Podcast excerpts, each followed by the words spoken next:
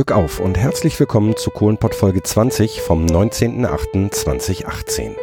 Mein Urlaub geht zu Ende und beinahe hätte ich diese Folge ausfallen lassen müssen. Aber das Glück war auf meiner Seite, wie so häufig.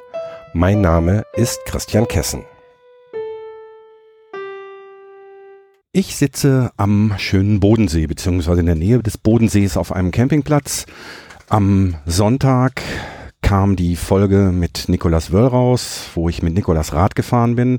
Heute am Dienstag, den 14.8., ja, sitze ich jetzt hier. Nikolas hatte heute Morgen äh, in der methodisch inkorrekt Folge 126 noch über unsere Radtour berichtet. Das heißt, es ist durchaus möglich, dass der ein oder andere neue Hörer jetzt da ist oder die neue Hörerin. Ihr seid natürlich herzlich willkommen. Ich war ein bisschen verzweifelt, weil ähm, ich befinde mich, wie gesagt, im Urlaub, habe natürlich für nächsten Sonntag noch keine Folge und hatte erst überlegt, ob ich die Folge mit dem Nikolas in zwei Teile zerlegen soll, aber ich habe davon Abstand genommen, weil ich gedacht habe, das Ding ist so, wie es ist, ganz rund geworden und es wäre eigentlich traurig gewesen, das zu zerschneiden. Ähm, ja, mein Backup wäre gewesen, äh, einmal ein, äh, eine Podcast-Folge remote aufzunehmen. Das hat leider bisher aus zeitlichen Gründen noch nicht geklappt. Und ich habe mich jetzt hier schon sitzen sehen und äh, ja, die von mir gefürchtete Monologfolge aufzunehmen. Das heißt, äh, ich hätte euch jetzt einfach ein bisschen was vom Pferd erzählt oder wie auch immer. Aber äh, die treuen Hörerinnen und Hörer wissen, irgendwie habe ich das Glück dieses Jahr gepachtet. Ähm, es ergab sich nämlich, dass nebenan eine Familie aus Ulm ähm, ihr, ihre Zelte aufgeschlagen hatte und dann kam man so ein bisschen ins Plaudern und irgendwie stellte sich raus, dass Verwandtschaft auch aus dem Ruhrpott kommt. Und ähm, ja, jetzt sitze ich hier. äh, die Verwandtschaft äh, hat nämlich äh, den, den, den Nachbarn aus Ulm einen Besuch abgestattet und äh, ja, jetzt sitze ich hier mit einem Gast, der sich, wie das bei mir so üblich ist, selber vorstellt. Glück auf. Ja, Dankeschön, Glück auf. Mein Name ist Ernst Heskens. Ich wohne jetzt seit vielen Jahren im Schwarzwald in Bad Liebenzell. Und ich bin 1946 in Essen groß geworden bzw. geboren und 1950 mit meinen Eltern nach Gladbeck gezogen und 1969 bin ich dann aus Essen hier in den Süden gezogen. Okay. Das heißt, ähm, du und ich, wir haben was gemeinsam, wir sind beide auf Kohle geboren. Ja, ich sage immer, ich bin im Neonlicht des Krankenhauses in Essen-Stoppenberg geboren. Stoppenberg hatte damals so den Spitznamen Korkenhügel. Und äh, ja, Kohlenpott Heimat, muss ich sagen, verbindet mich natürlich vieles. Mein Opa war über 40 Jahre Holler, äh, Hauer auf Schacht Ernestine 3-4 in Essen, Grenze, Katernberg, Stoppenberg und mein Vater war von 1950 bis 1971 ja, da nicht mehr, aber er war Grubenholzmeister, solange die Grube existierte und äh, anschließend hat er dann im Knast gearbeitet in einer Palettenfabrik. Aber sein ursprünglicher Beruf, Holzfacharbeiter, dann Holzmeister und dann war er zuständig praktisch für den Ausbau der ganzen äh, Schächte beziehungsweise Stollen und Flößen in der Zeche in Gladbeck-Brauk. Genau, und zwar äh, genau so sind wir da drauf gekommen und damit äh, ist es quasi eine direkte Anschlussfolge an die Folge vom letzten Sonntag, äh, wo wir die Radtour durch Gladbeck gemacht haben und als ich dir von meinem Projekt erzählt habe und gesagt habe, dass wir durch Gladbeck gefahren sind, hast du gesagt, ja, mein Vater war Grubenholzmeister ja. auf ähm, Matthias, Matthias Stinnes 3-4. Ne? Ja, ganz genau, ja. Äh, Grubenholzmeister, was ja. heißt das? Ja, ganz einfach. Die ganzen Gruben wurden ja früher alle mit Holz abgestützt. Ja. Mit den sogenannten Stempeln. Jo. Das Holz, das kam meistens aus Skandinavien per Schiff und dann gab es den Essen-Kanab, dann den Stinneshafen. Und da wurde das Holz dann abgeliefert. Und das war immer acht Fuß, also 2,40 Meter. Okay. So, und das wurde dort vom Schiff abgeladen und kam auf den Holzplatz. Der war direkt in der Nähe von Matthias Stinnes 3-4. Und dann musste mein Vater runter, unter Tage mit dem Zollstock, sich das Ding genau ansehen, angucken, musste genau berechnen, wie lang, wie stark, wie dick die Hölzer sein mussten. Und die waren dann ja in so einer bestimmten Winkelformation angesetzt, die ganzen Stempel und die Verschalung. Und da wurde das Holz dann entsprechend oben auf dem Holzplatz gesägt und kam dann unten runter in die Grube und wird dann praktisch entsprechend verarbeitet, um praktisch, ja, das Ding bruchsicher zu machen, wie man so schön sagt. Mhm. Das heißt, äh, wir reden von einer Zeit, wo es noch diesen klassischen Türstockausbau gab. Also Ganz genau. Stempel rechts und links, rechts und links. die dann ein bisschen schräg standen genau. an den an den Stößen Ganz und genau. dann oben das Firstholz drauf Ganz und genau. dann unterkeilt. Ganz genau. Aber wahrscheinlich auch für die ähm, für die normalen Stempel, die in den in den Flözen gesetzt wurden Ja, während de, während des Abbaus. Die auch, aber die wurden ja eigentlich kaum bearbeitet. Die wurden dann praktisch teilweise unter Tage bloß reingeknallt. Ja. Ähm, dieses, äh, dieses Vorsägen von den, von den Hölzern, ähm, konnte man das so genau machen? Also ich sag mal, wenn die, so, so eine Strecke ist ja, hat ja immer verschiedene Höhen. Ja, ja. Ähm, wurde dann im Grunde genommen ein Plan gezeichnet und wurden die Stempel durchnummeriert, so nach dem Motto, der kommt dahin, oder wurden die ungefähr auf Länge geschnitten und dann unter Tage noch bearbeitet? Weißt du das? Nee, war folgendes. Die, äh, wie soll ich sagen, die Hauptstützpfeiler in Anführungsstrichen, ja, Ja. die wurden da oben, die äh, Zeche war ja fast autonom. Die hatte ja nicht nur Holzmeister, die hatte eine Sägerei, die hatte eine Schreinerei, die hatte eine Metallwerkstatt, das wurde ja alles selbst gemacht. Und die äh, wichtigen Stützpunkte, die wurden dann praktisch mit den Maßen in der Schreinerei, da war der Onkel Jupp, das war dann der Patenonkel von meinem Sohn, von meinem Bruder. Die wurden da praktisch genau ausgemessen. Und das andere war dann so Pi mal Daumen in Anführungsstrichen, so ein bisschen Luft und so weiter, immer äh, einen Zentimeter mehr als es war. Und dann wurden sie dann teilweise wirklich praktisch mit dem Vorschlaghammer praktisch reingeknallt, damit einfach die richtige Stabilität da war. Also sagen wir wie heute, dass äh, auf Zentimeter ausgemessen würde mit Radar und Laser und so weiter und entsprechend zugeschnitten würde, das, gab es gab's noch nicht, Nee, ja. das gab es absolut Ja. nicht. Ja. Ähm, groß geworden in Essen, sagst du, und dann. nee, nee, nee, nee. Äh, ich bin im Grunde genommen in Essen ja nur vier Jahre gewesen, Mhm. dann nach Gladbeck. Okay. Und da bin ich dann zwar groß geworden, aber angefangen zu leben habe ich durch die Entfernung von äh, Essen nach Düsseldorf, natürlich in Düsseldorf. Ne? Ähm, du hast aber gesagt, oder du hast mir gestern äh, gesagt, dass du, dass ihr im Grunde genommen direkt gegenüber vom, vom Zechengelände gewohnt habt, ne? Ja, ja, klar. Ich oder wir konnten von unserem Wohnzimmerfenster praktisch direkt auf die Kokerei gucken. Das waren vielleicht 200, 250 Meter Entfernung. Und wenn dann praktisch der Koks abgestochen wurde und da kam das so richtig glühend heiß raus, so richtig so goldgelb so und floss dann runter und hin zum Koks und so weiter, hast du richtig so schön die Staubwolken gesehen und äh, wir mussten fast zweimal am Tag die äh, Fensterscheiben abputzen, ne, die Fensterbänke und alle zwei Wochen mussten die Gardinen gewaschen werden. Das war schon eine staubige Angelegenheit und ich muss sagen, äh, so einen blauen Himmel, wie wir jetzt hier heute haben, kann ich mich in meiner Jugend eigentlich nicht so sehr daran erinnern und äh, ich bin ja parteipolitisch auch ein bisschen wie soll ich sagen, aktiv. Auch damals gehörte ich schon zu den Jusos Mitte der 60er Jahre und als Willy Brandt dann bei seinem Wahlkampfauftritt in Bur sagte, der Himmel über der Ruhr muss blau werden, da war ich natürlich ein begeisterter Freund der Kernenergie und habe zwar gelacht, Himmelblau, aber damals war mir klar, Atomenergie muss sein, damit der Himmel sauber wird. Ja, heute ist der Himmel über der Blau sauber, blau, aber die Atomenergie, die sollte man meines Erachtens lieber irgendwo ja, dahin von senken, wo sie keinen mehr schaden kann. Ja. ähm, du sagst parteipolitisch äh, aktiv und auch, äh, ja, letzten Endes, ich, ich, ich entnehme deiner letzten Aussage, dass du auch so ein bisschen äh, quasi für den Umweltschutz warst. Wusstest du, dass es äh, bereits 1910 in ähm, Gladbeck die ersten Proteste, also die erste Umweltbewegung gab äh, gegen, gegen diesen Dreck, den die Zechen und vor allen Dingen auch die Kokerei gemacht haben? Das haben wir in der, auf dieser Radtour gelernt. Also das hat, Nee, das wusste ich hat nicht. uns äh, echt überrascht, beide. Also ich bin eigentlich erst durch Meadows und Club of Rome und durch einen äh, Erhard Eppler eigentlich auf diese Umweltprobleme aufmerksam gemacht Okay. worden. Ja, aber, obwohl man sie, obwohl man sie im Grunde genommen als Kind täglich gesehen hat, ja, dieses du, Bewusstsein fehlte Ah, wahrscheinlich. Das ne? Bewusstsein Das war, fehlte doch. Du, das war doch ganz stinknormal. Direkt von uns war der Trümmerfeld in Anführungsstrichen so 300 Meter, da wo jetzt diese schöne Grünhalde ist und so ähnlich. Ja, da war unsere Müllkippe, Mensch, da haben wir doch unsere Öleimer und was weiß ich alles reingeschmissen. Das war für uns normal. Mhm. Das Bewusstsein hatten wir doch gar nicht. Naja, klar.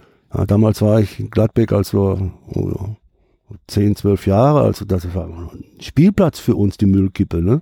Da haben wir Schätze gefunden und was weiß ich, aber klasse. Mhm. Und dann hat es auf der Müllkippe teilweise noch so kleine Wasserreste und da hast du noch Stichlitze gefunden und so was ähnliches. Da hat Mhm. doch keiner gedacht, dass wir machen, dass wir Blödsinn machen. Du hast gesagt, ihr habt äh, mindestens zweimal am Tag die, die Fensterbänke kehren müssen. Ja. Ähm, kannst du dich äh, daran erinnern, äh, das hatten wir auch in der letzten Folge besprochen, dass dann äh, zum Teil, je nachdem wie der Wind drehte und wenn die Frauen die Wäsche draußen hatten, dass dann so ein Pfiff durch die Siedlung Ja, das ging war- und dass das- die dann alle die Wäsche reinholten? Das war ganz normal. Das war ganz normal. Und äh, ich erinnere mich, Mitte der 50er Jahre, als wir unser zweites Auto hatten, da hatten wir eine Garage, haben wir eine richtige Garage gekriegt. Und da hat meine Mutter das Auto rausgeholt und hat dann die Wäsche nur in der Garage aufgehängt. Und dann hatten wir bei uns aber auch im Haus eine, eine, noch eine Waschküche, weißt du, richtig mit so einem alten Waschpott, da hast du mit Kohle geheizt und so weiter und hast noch einen Stampfer gehabt und so weiter. Und dann hast du dann teilweise anschließend die Wäsche auch noch in der Waschküche unten aufgehängt, damit Mhm. sie nicht nach draußen war. Aber ansonsten, das war stinknormal. Hm. Hattet ihr ein, äh, also ihr habt wahrscheinlich in einem, in einem Zechenhaus gewohnt. Ja, das gehörte der Zeche. Ähm, du bist 1946 geboren, also ich sag mal so, ähm, du warst Jugend oder oder ein, ein, ein, ja ein Kind, als als die als die zweite Konjunkturwelle quasi durchs Ruhrgebiet rollte nach dem Krieg. Ja, Ähm, hattet ihr einen Kostgänger oder hattet hattet ihr jemanden, der dann der dann bei euch äh, ein, ein Zimmer hatte oder war war musstet ihr denn musstet ihr niemanden aufnehmen? Nee, wir mussten niemand aufnehmen. Dadurch, dass mein Vater ja Meister war in Ah, okay. und Angestellter, da war das schon was Besonderes. Ne? Okay. Und deshalb durfte ich ja in meiner Jugend kein Fußball spielen. Ein Fußball war ein Proletensport. Ja. Und mein Vater ist als Meister immer mit so einem weißen Art Lohnanzug rumgelaufen und hatte immer so richtige Lederstiefel und ich musste die Lederstiefel immer schön putzen und wienern und so weiter. Aber über uns, da wohnte eine Familie und die hatten zwei Dachzimmer, Dachgeschoss oben, ja. Und da mussten sie auch praktisch so Leute aufnehmen. Mhm. Ja. Äh, weißt du noch, auf welcher Straße ihr gewohnt habt in Gladbeck? Das war die Beustraße 70. Beustraße. B-O-Y. Ja, ja, ähm, ja gut, das ist quasi an der, also in, da geht's nach, äh, Beu ist ein Stadtteil in Bottrop, ne? Ganz genau, Genau. Bottrop Boy. Ja. Genau. Und die Boy war dann so ein kleiner Bach. Genau. Und Gladbeck ist ja benannt nach dem Bach, der praktisch westlich von Matthias Stienes 3,4 zur Grenze nach Bottrop geht. Das war die Gladebecke. ah, Und danach ist dann Gladbeck irgendwann benannt worden. okay, das wusste ich auch noch nicht. Wie, wieder was, wieder was gelernt. Äh, ja, und was für mich noch ganz wichtig war, äh, Leichtathletik durfte ich ja machen. Ja, und da habe ich beim VfL Gladbeck Leichtathletik gemacht. Und einer unserer ersten Trainer war Helmut Jans. Das wird hier wahrscheinlich gar nichts sagen. Nee, das sagt mir nichts. Okay, Helmut Jans war der erste Europäer, der die 400 Meter Hürden unter 50 Sekunden gelaufen hat. Im Endlauf 1960 bei der Olympiade von Rom, 49,9 und ist er Vierter geworden. Das erinnert mich auch immer an Gladbeck, an meine Jugend und ich bin ganz stolz, dass ich irgendwo noch ein Autogramm von Helmut Jans hatte. Ja, das kann ich mir vorstellen. Und der, der gute Mann war dein Trainer. Der war unser Jugendtrainer, ja. Ja, cool. ja. Dein Vater war auf der Zeche. Ja. War das für dich eine Option oder hat der gesagt, Junge, mach das bloß nicht? Nee, also Zeche war für mich nie eine Option. Ich war Realschule, Gymnasium, hatte keine Lust zu schaffen und habe dann eine kaufmännische Lehre gemacht. In Aber noch- Essen-Borbeck. In Essen-Borbeck, okay? Groß- und Außenhandelskaufmann im Getränkegroßhandel. Und damals hat sich dann auch, das war ja praktisch eine zweite große Ruhrgebietskrise. Und dann war für mich klar, irgendwann, ich gehe weg aus dem Pott. Da kriegst nichts zu arbeiten. Und dann hatte ich mehrere Optionen und dann bin ich halt nach Stuttgart gegangen. Ja. Aber Zeche arbeiten, nee. Äh, mir war ehrlich gesagt, ich war ja auch einige Male Untertage, mir war einfach zu dreckig, muss ich wirklich sagen. Und äh, mein Opa war, wie gesagt, über 40 Jahre Hauer.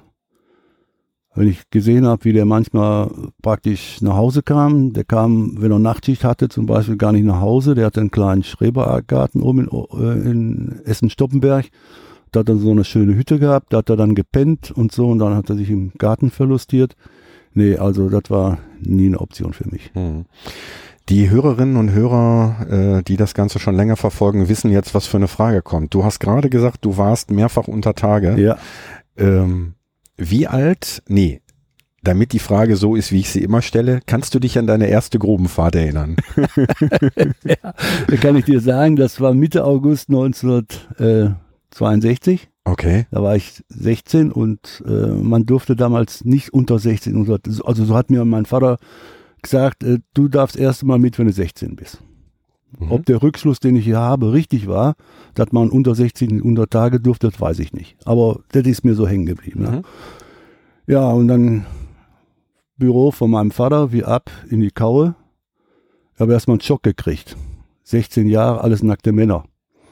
Die einen waren sauber und die anderen waren dreckig und dann hingen da alles so Eisenketten runter. Und an Eisenketten, da waren so komische Körbe, sowas ähnlich. Das weiß ich nicht, ob das Körbe waren oder ob das nur eine Art äh, Eimer waren. Das weiß ich jetzt nicht mehr ganz so genau. Auf jeden Fall, da kamen die sauberen Klamotten rein und dann kamen die hoch und dann kamen die dreckigen Klamotten runter. Also da kann ich mich noch ganz genau erinnern.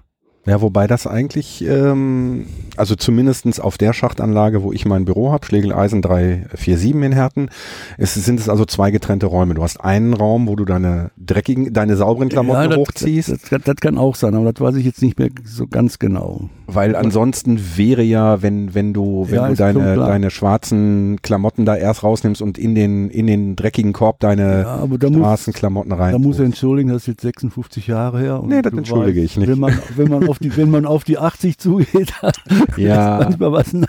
Ja, ja, weißt du, so aber, einmal. Aber an die Ketten kann ich mich noch ganz ja. genau erinnern und an die, die, die, die, die dreckigen, nackten Männer. Also das war für mich fast ein Kulturschock damals 1962, da gab es noch kein Oswald Kolle und so, da war alles, was mit Sexualität oder Körper zu tun hat, noch ein bisschen ganz, ganz arger Tabu. Ah. Das war für mich ein Schock, ja. Wahrscheinlich auch äh, das erste Mal, dass du deinen Vater nackt gesehen hast, ne? Weil das war ja damals ja, auch noch, ja, auch klar. noch so, ne? Ja, dass, äh, dass die da alle etwas äh, ja. Ja, bedeckter gelebt haben. Ne? Und dann weiß ich noch ganz genau, ähm, wenn die sich geduscht hatten, oder ja, diese riesen Brausen da, also riesen Duschkabine, ne, war keine ja, Duschkabine, alles war bloß ein also, riesengroßer Raum mit jeder Menge, Raum, jede Menge Duschen, äh, jede Menge Milchflaschen jede Menge Milchflaschen. Ne?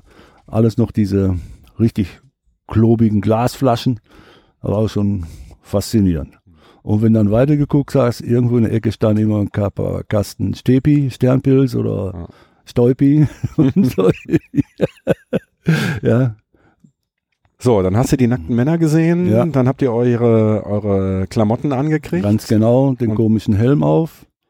Und äh, mein Vater hat damals schon so einen Helm gekriegt, da war die Lampe oben drauf. Ja. Das war also was ganz Hochmodernes. Und ich als Besucher habe da noch so eine, ich glaube Messing war das, so ähnlich, so eine Messinglampe.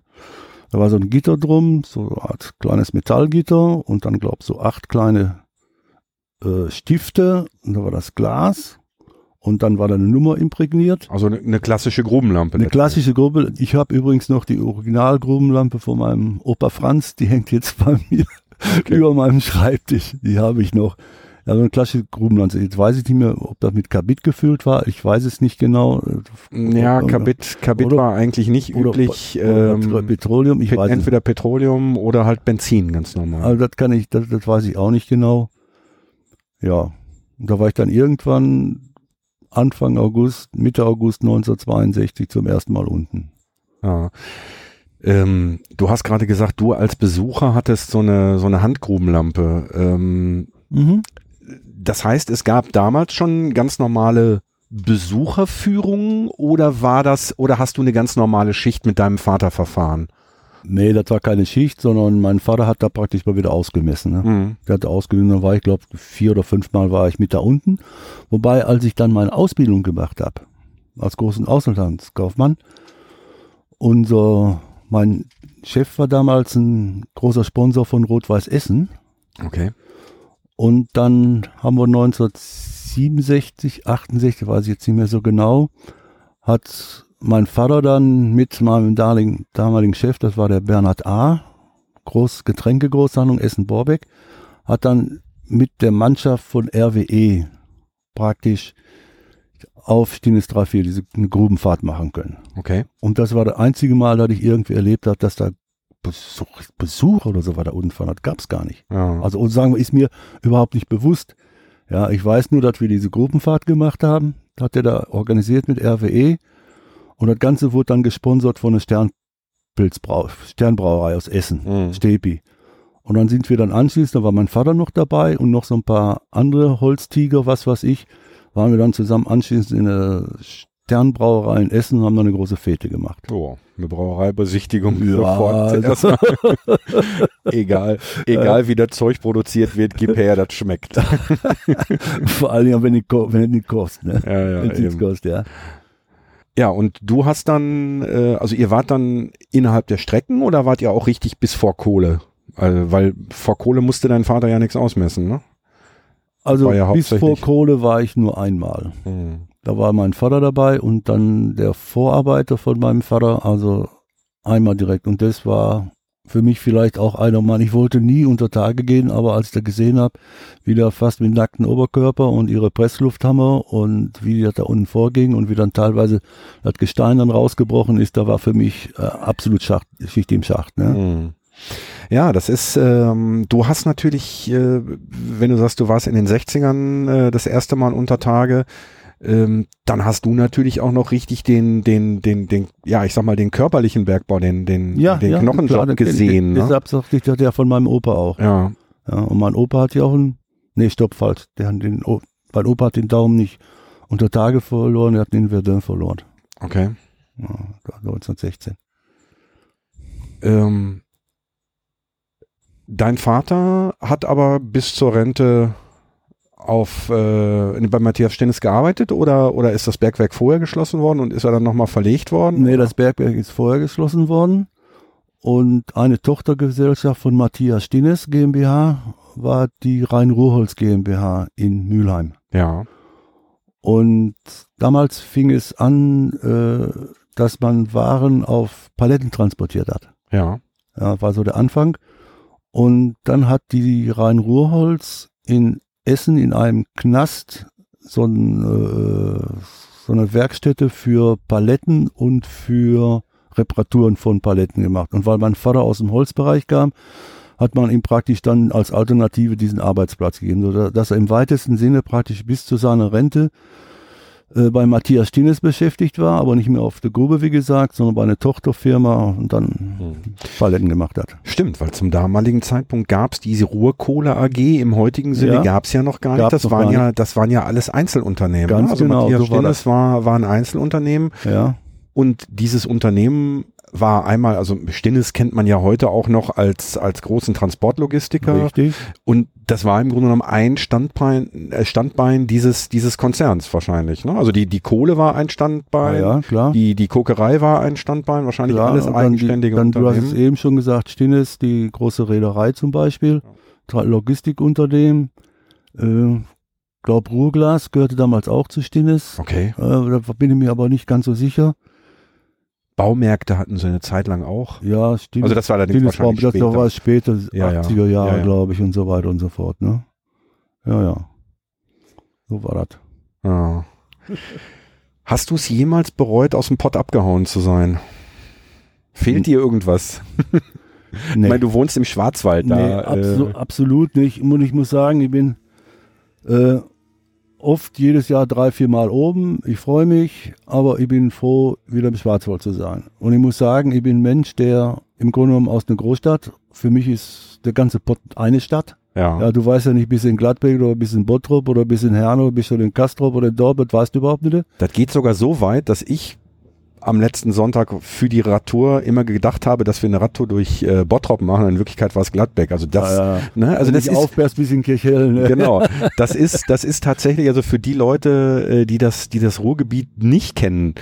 Es gibt nie, es ist nicht so wie, wie beispielsweise im, in, wenn, wenn du, wenn du von Stuttgart nach Esslingen fährst, dann Ja. fährst du, kommst du am, am Ortsausgangsschild Stuttgart vorbei, dann fährst du erstmal ein paar Kilometer über Land, Ja, äh, dann siehst du irgendwo vielleicht mal einen Bauernhof rechts Ja, oder links richtig, oder mal richtig, irgendwie ein richtig. Industriegebäude. Ja, ja. Und dann kommt nach, nach etlichen Kilometern kommt das, das Ortseingangsschild von Esslingen als Beispiel. Ähm, Das ist im Ruhrpott nicht so, ne? Da geht Ja. irgendwie eine Straße in die nächste Ja, über ja, und wenn du da nicht aufpasst, dann, äh, dann bist du ganz schnell woanders, ne? Ja, ja. Nee, und da bin ich auch, wie gesagt, von äh, aus dem Pott nach Stuttgart gezogen, habe ein paar Jahre in Stuttgart gewohnt, dann nach Freudenstadt und von Freudenstadt hier jetzt, wie gesagt, nach Bad Liebenzell in ein eingemeindetes Dorf mit circa 1700 Einwohnern und da fühle ich mich sauwohl. Hm. Äh, das Einzige, was ich bedauere, und muss sagen, aber das kriegen die Schwaben und die Württemberger nie hin, äh, mir fehlt einfach in der Kneipe der Tresen. Ne? Hm. Der fehlt mir. Also ich muss sagen, das Erste, wenn ich oben bin mit meinem Bruder, erstmal ab in eine Kneipe an den Tresen und da bist du sofort in Kontakt und schwätzt, ist es scheißegal. Und wenn du bloß über Land und Leute redest, egal, aber du komm, bist sofort in Kontakt. Äh, sagen wir, dieses Sozialverhalten in Anführungsstrichen, das fehlt mir. Mhm. Wobei ich einfach durch den Abstand merke, aber vielleicht ist es auch, wie soll ich sagen, die Verklärung der Vergangenheit dass ich glaube, dass es früher schöner war als heute. Also dass diese Kommunikationsbereitschaft an der Theke am Tresen nicht mehr so ist wie vor etlichen Jahren. Also das kann ich nur nicht sagen. Ja. Und dann muss ich sagen, was ich auch noch vermisse, der Zusammenhalt der Nachbarschaft im Gladbeck damals, im Gladbeck-Brauk, durch die Schrebergärten, das war natürlich eine tolle Sache. Ne? Hm. Äh, du hast gerade äh, gesagt, verklärt, früher war alles besser. Ne, also das muss ich dir wirklich sagen, das habe ich gemerkt. Ich habe ja Freunde in Bad Berka in Thüringen. Ja. Ja.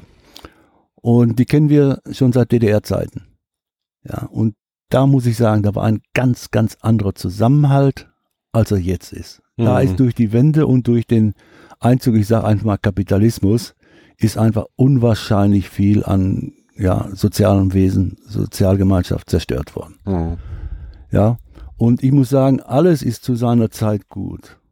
Ja, Ja, sehe ich auch. man, denn äh, du erinnerst dich wahrscheinlich eher an die positiven Dinge deiner Jugend als da, wo du Scheiß gemacht hast. Das versuchst du zu verdrängen. Nee, den, den Scheiß, den ich in meinem Leben gemacht habe, dazu stehe ich. Ja, aber Viel vieles verdränge ich auch nicht. Aber nee, ich, ich weiß, worauf, ich, ich weiß, was du meinst. Du meinst halt, äh, oder ne, natürlich erinnert mir, man, man sich eher an die positiven Dinge. ganz genau, Das ist ganz, ganz genau. klar, ja. ja.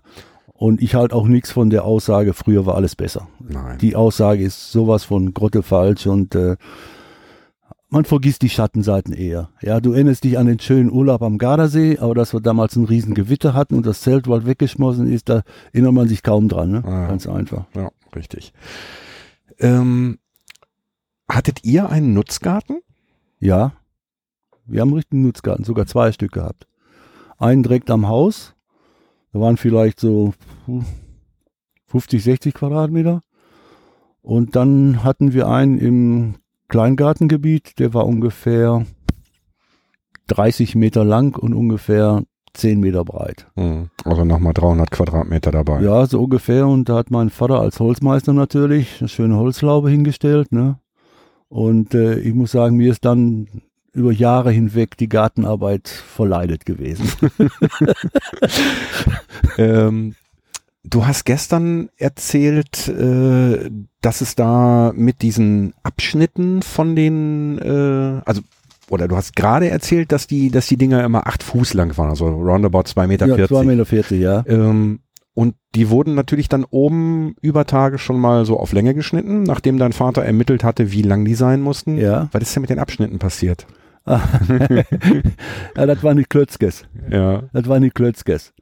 Äh, die Klötzkes, die wurden dann gesammelt von meinem Vater, in Anführungszeichen, war das von meinem Vater. Und äh, Der hat die sammeln lassen. Ja, ja komm, ist ja wohl egal, lass, lass den Scheiß, ne?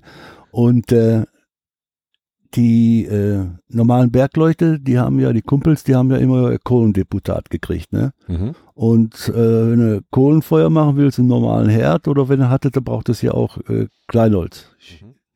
Spechtle, sagt der Schwabe. Ich weiß jetzt gar nicht mehr, wie man bei uns Mutter, Mutterklötzchen hießen die bei uns.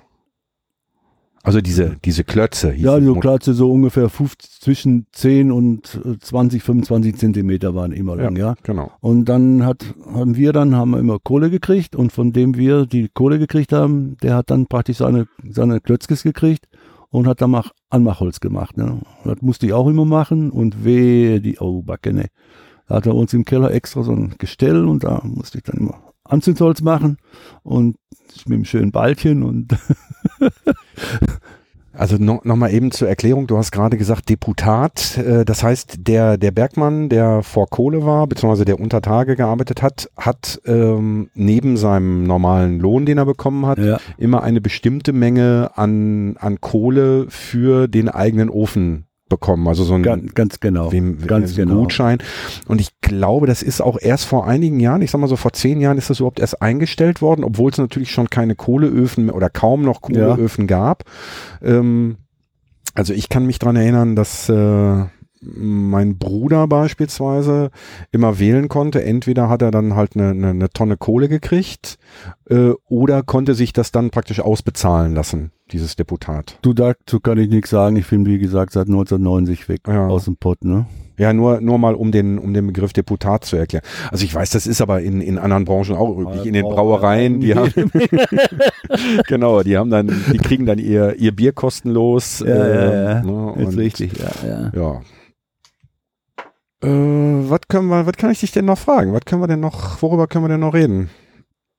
Äh, Ja, der Dreck, ach so, ja, das ist auch ganz schön äh, zu erzählen. Äh, ich habe ja eben gesagt, wir waren ganz nah an der Guckerei Ja. und eines der Eingangstore zur Zeche war ungefähr 300 Meter von uns entfernt. Mhm. Ja, und wenn es dann Geld gab, dann hast du gesehen, dass Gott weiß, wie viele Frauen kamen, Ehefrauen und ihre Männer abgeholt haben, nach Hause zu gehen und dann hatten wir bei uns an der Ecke eine Kneipe und der größte Teil der Männer ist dann einfach in die Kneipe gegangen und äh, da war das also wirklich ein ziemliches Problem, dass viele Bergleute, viele Kumpels damals ganz kräftig den Staub runtergespielt haben. Mhm. Aber dass dann, wenn Lohntag war, extrem viel Ehefrauen kamen, um ihre Männer abzuholen, um sie sicher und nach Hause zu geleiten. Ne? Und zwar nicht, damit die besoffen vernünftig nach Hause kommen, sondern damit die erst gar nicht in die Kneipe damit gehen das und Geld, damit das Geld nach Hause kommt. Ne? Und was damals in der Zeit für mich auch noch wichtig war, wir waren an einer kleinen Ecke, Kreuzung, da hatten wir ein, zwei, drei, drei Lebensmittelgeschäfte, ein Metzger, ein Bäcker und noch eine Lotto-Toto-Annahmestelle. Alles klein. Und als dann irgendwann Ende der 50er Jahre der Aldi kam zu uns nach Gladbeck, aber innerhalb von kürzester Zeit waren die kleinen Läden kaputt. Und man, das ist ja eine Entwicklung, die ja immer stärker wird, aber heute nicht alleine durch die Großmärkte, egal, oder die Großkonzerne, Aldi, Rewe, Lidl oder was weiß ich, sondern heute ist ja immer mehr das Sterben durch den ganzen Internethandel. Mhm. Und dann beschweren sich die Leute, dass die ganze Infrastruktur kaputt geht. Und letzten Endes sind wir durch unser Kaufverhalten selber schuld. Ne? Ja. Das muss man ganz klar, muss man ganz klar sagen. Ne? Und damals, da hast du dann auch, wenn du in den Laden gegangen bist, war eine Nachbarin, war der Körner, ha, die wusste genau, aha, der kriegt dann und dann ihr sein Geld wieder, da hast du richtig noch anschreiben lassen können, da warst du noch per Du mit den Leuten und was weiß ich alles. Da war das noch eine persönliche Atmosphäre. Ne? Und das ist alles heute auch im Pott zum Teil, so wie ich das jetzt sehe, einfach, einfach kaputt gegangen. Mhm. Das heißt, wenn, wenn, wenn Mama dich einkaufen geschickt hat, so nach dem Motto, hol mal, hol mal zehn Eier und einen Pfund Mehl, dann hat die dir gar kein Geld gegeben, sondern das wurde dann da Ne? angeschrieben. Angeschrieben, so richtig, so so in einem Buch und dann, ja. Mhm. Und wenn du nach drei oder vier Wochen nicht bezahlt hast, dann kam die Frau Körner oder wie der Nachbar drüben hieß, weiß ich nicht, oder der Metzger Stark. Da kam man vorbei, du, Christel, du musst mal wieder langsam zahlen oder was weiß ich alles. Mhm. Und dann hast du dann glöhnt, ne? Heutzutage fast unvorstellbar, ne? Nee. Ja, ich sag mal, geh mal, geh mal zum, geh mal zum, zum Aldi oder zum Lidl und sag mal, äh, ich brauche jetzt mal das und das, aber bezahlen kann ich erst nächste Woche. Äh, wird wahrscheinlich keiner mitmachen. Nee, doch, äh, ich habe jahrelang mitgemacht. Ich habe ein paar Jahre bei uns im Mödling einen kleinen Bioladen gehabt, ne? Okay. Und da war öfter mal ein Kunde und da hat er für 25 Euro angekauft und hat bloß 19 oder 20 da gehabt, habe ich gesagt, zahl beim nächsten Mal. Und äh, bis auf einmal war er halt Pech gehabt, ne? Aber es hat auch da funktioniert. Ha klar, Ja. funktioniert bei meinem Schwiegersohn auch, der den Laden übernommen hat, ne? Okay. Also so ist das nicht. Wenn man will, geht das und da ist eben einfach, ja, der persönliche Kontakt, das Gegenüber so zu sehen, wie es ist. Wenn du das nicht machst, dann ist die ganze Welt im Arsch. Gab es denn in diesen Läden auch so diese, also da kann ich mich zumindest noch dran erinnern, obwohl ich äh, ja 20 Jahre nach dir geboren bin, also ich bin Mhm. Baujahr 66. Ähm, Da habe ich meine erste Pfeife gekauft. da gibt's, äh, da gab's bei uns äh, zwar, es gab natürlich auch schon Aldi und ein Rewe und wie sie alle heißen, äh, aber es gab auch noch diese typischen kleinen Tante Emma Lädchen. ja, klar. Und was es dort gab, äh, war auf der Theke immer so ein riesengroßes Glas mit Bonbons. Richtig. So und ähm, wenn ich dann, ich bin vor allen Dingen für für meine Oma und auch natürlich für meine Mutter dort einkaufen gegangen und äh, ein Bonbon durfte ich mir immer nehmen, auch Ja, wenn ich, ja, ja, auch wenn ich's, äh, auch wenn es nicht auf meinem Einkaufszettel stand, äh, gab's gab's bei euch auch wahrscheinlich. Ne? Ja klar, beim Körner, der hatte nicht nur einen, ich glaube, der hatte so ein Gestell, da waren neun Stück drin, so Gläser, mit also verschiedenen. So. Und ich habe bei mir im Radieschen auch noch zwei so Gläser gehabt. Okay. Da habe ich so kleine Biogummibärchen aus fairen Handel immer drin gehabt. Ah. Also ne, die Dinger, an die Dinger, die vergisst man nicht. Ja. Die, die vergisst man wirklich nicht. Hast du bei dir zu Hause äh, irgendwas, was dich an deine Heimat erinnert? Also an deine de Heimat ist jetzt wahrscheinlich der Schwarzwald, aber an deine an deine Ruhrgebietsheimat. Oh, einen ganzen Haufen. Da hängt ein Schal von RWE. Ja, da hängt ein, da steht ein Bierglas von RWE. Da ist die Grubenlampe von meinem Opa. Da ist ein Kupferstich ungefähr 1,20 Meter mal 40 von Essen um 17 Uhr, 1750. Da ist die Kirche von Essen-Stoppenberg auf einer Fliese, in der ich getauft worden bin, in der meine Eltern geheiratet haben. Äh, dann habe ich diesen dicken Wälzer damals von der WAZ über die Geschichte des Ruhrgebiets. Mhm. Dann habe ich diese dicke Sonderausgabe von Schalke 04, 100 Jahre, 100 Jahre. Schalke 04, dieser dicke blaue Wälzer. Du, ich habe so viel Dinge vom Kohlenpott bei mir daheim, das ist also. Und natürlich auch durch, dadurch, dass meine Familie ursprünglich aus Holland kommt, steht bei mir vom Haus auch eine Windmühle. Ne? Hm. Also, so ist das nicht. Ähm, deine Familie, dein Vater kommt ursprünglich aus Holland, Nee, mein Großvater. okay? Und der ist wegen der Kohle. äh, Nee, nee, der ist 19, äh, 1918 aufgrund einer zufälligen Bekanntschaft mit einer Frau aus, ähm, na, aus, aus der Nähe von Rotterdam ist der ins Ruhrgebiet. Hieß damals Ernst August Jakob Heiskens, van, äh, Doppelname, was weiß ich, ein adligen Doppelnamen. Und Fantang Haskins hießen die. Fantang Haskins. Und den Adelstitel, dieses Fantang, musste er dann, weil er die deutsche Staatsangehörigkeit damals betracht hat, äh, angenommen hat, musste der ablegen. Mhm. Ja, und dann 20 ist mein Vater geboren. Ja. Das heißt, wenn dein äh, Opa, ja gut, aber dann würden wir wahrscheinlich nicht hier sitzen, sonst hätte ich jetzt wahrscheinlich, mit, ich, ich rede mit, mit, mit, Blau, mit jemandem Blaublütigen. Aber Quatsch, Quatsch. Zumindest in der, in der x-ten Generation. Ja, man muss sagen, wenn man so da sagt, x-te Generation, äh, da muss ich sagen, bin ich auch so ein Multi in Anführungsstrichen, denn die Familie meiner Mutter, die wurde nach dem Augsburger Religionsfrieden 1555 aus Salzburg ausgewiesen. Das waren also Österreicher. Mhm. Und die sind dann nach Ostpreußen gekommen. Okay. Und dann irgendwann, ja, kam dann ein Heskens und eine Kerscher zusammen. Also eine ursprüngliche niederländische Familie und, wenn man ganz weit zurückwirkt, österreichische Familie. Ja. Was bleibt? Was bleibt, äh, was bleibt vom, vom Ruhrgebiet, von der Steinkohle zum Ende des Jahres? Was, was glaubst du? Glaubst du, dass diese, dass diese ähm, Erinnerung in den, in den Köpfen drin bleibt? Also jetzt nicht nur im Ruhrgebiet. Oder anders gefragt, ähm, ist das bei euch im Schwarzwald ein Thema? Ist der, ist der Ruhrpott, ist die Steinkohle bei euch im Schwarzwald ein Thema? Wird darüber, äh, gut, ne, ne, einen Tresen habt ihr nicht, sagst du, aber Nee. an, einer, an einer normalen Kneipe wird darüber geredet, dass jetzt am Ende des Jahres der Deckel draufkommt oder wissen die Leute das gar nicht? Das wissen die gar nicht. Das wissen die gar nicht. Ich weiß, Windows 72 haben wir geheiratet, aber Ende der 70er habe ich erste Mal meinen Schwiegervater mit in den Kohlenpott genommen. Und Ende der 70er Jahre war Kohlenpott ja schon relativ grün, muss man sagen. Äh, der hatte nur eine Vorstellung, dass da alles schwarz-weiß ist. Dass da so viel grün war, als wir zum Beispiel in Gladbeck waren, im Wittringer Wald, Schloss Wittringen und so weiter. Und als er diese Buchenbestände war, der war, konnte sich gar nicht vorstellen, dass das Kohlenpott ist. Der hat sich nur vorgestellt, Schornstein an Schornstein. Und ich weiß, als ich in Freudenstadt gelebt habe, Thema Waldsterben und so weiter und so fort. Und der Schwiegervater von meinem Bruder war damals SPD-Vorsitzender in Herne, der war auch jahrelang Oberbürgermeister in Herne. Habe ich im Kohlenpott ein, ja, eine Veranstaltung gemacht über Waldsterben im Schwarzwald. Aber die haben mich hier gelincht, muss ich wirklich sagen.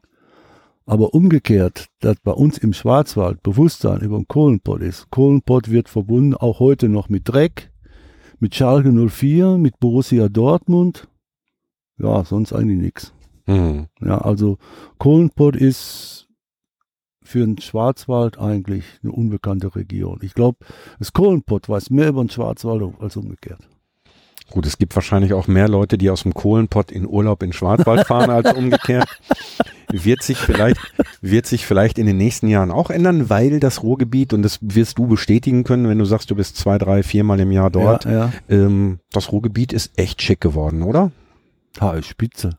Man, wenn man es genau betrachtet, war es ja schon immer. Ja, geh mal Essen und Süden, die ganze Balleneysee rum, ja. Oder geh mal ein bisschen nördlicher nach Dorsten, ja. Dülm, Dülmer Berge. Ja, das, das gab schon immer ganz tolle dufte Gegenden. Kirchhellen, Kirchhellener Heide. Ja. Ja. das ist also echt traumhaft, ne? Und dann, sagen wir, Essen so in das Stadt-Gruger-Gelände oder Dortmund vor Jahren, äh, auch Bundesgartenschaugelände mit dem Fernsehturm und so weiter. Oder gehst ein paar Mal Meter weg, gehst nach Soest, gehst zum Möhnesee. Naherholung, da ist, war damals schon spitze. Ja. Ja, oder gehst nach Meschede in Hochschwarzwald. Ja, jetzt, äh, jetzt bist du aber, Sauerland. jetzt bist du aber schon im tiefsten Sauerland. Wenn du jetzt schon mit, mit Möhnesee und Meschede anfängst, Ah, äh, das, hat, das hat mit Ruhrpott nicht, nicht mehr ganz so viel zu tun. Na, ist klar, aber sag mal, von, von Essen-Borbeck bis zum Möhnesee bist du in einer guten Stunde. Ja, natürlich. Natürlich. Also die- das, äh, aber äh, wir wollen ja, oder ich möchte ja, dass, dass die Hörerinnen und Hörer, die sich jetzt äh, diesen Podcast anhören und die sich sowohl für den, für das Ende der Steinkohle als auch für den Ruhrpott interessieren, die möchte ich ja nicht an Möhnesee schicken, die möchte ich Das ja, ne, die, die, ne, aber schön, du hast gesagt, die, das Gruger-Gelände in Essen, Klar. äh, der äh, Westfalenpark in Dortmund, ähm, der Baldeneysee Ja. ähm, und auch so äh, die die ganzen die ganzen Städte. Also da passiert einiges und da passiert auch in den nächsten Jahren noch viel mehr. Was auf jeden Fall erhalten bleibt, ähm, hatte ich auch schon mehrfach thematisiert. Ich glaube nicht, dass noch allzu viel ja, Zechengebäude abgerissen werden. Ich hoffe, dass es so bleibt. Ähm, gut, Ja, Prosper, total- Prosper, Haniel, Prosper Haniel wird sowieso noch ein bisschen stehen bleiben, auch wenn jetzt dann zum Ende des Jahres die Förderung eingestellt wird. Also, Die Wasserhaltung ist ja noch weiterhin ein Thema. Ja, ja. Ähm, und ich hoffe, dass auch das Fördergerüst von Prosper Haniel äh, stehen bleiben wird, auch, auch für die, für die Zukunft. Ja, ich meine, wenn man bedenkt, auch viele dieser ähm, Backstein-Industriegebäude aus den 90er Jahren des vorletzten Jahrhunderts sind ja denkmalgeschützt. Ja. Ja, oder denk mal an Essen Schachzollverein, ja, was das für eine tolle Anlage ist, was man jetzt darauf macht, das ist ja ein Kulturtempel erster Güte, Ja. ja. Ja. Und nicht nur, nicht, gut, Essen ist natürlich äh, immer wieder als Paradebeispiel herangezogen. Ich meine, gut, Weltkulturerbe, klar.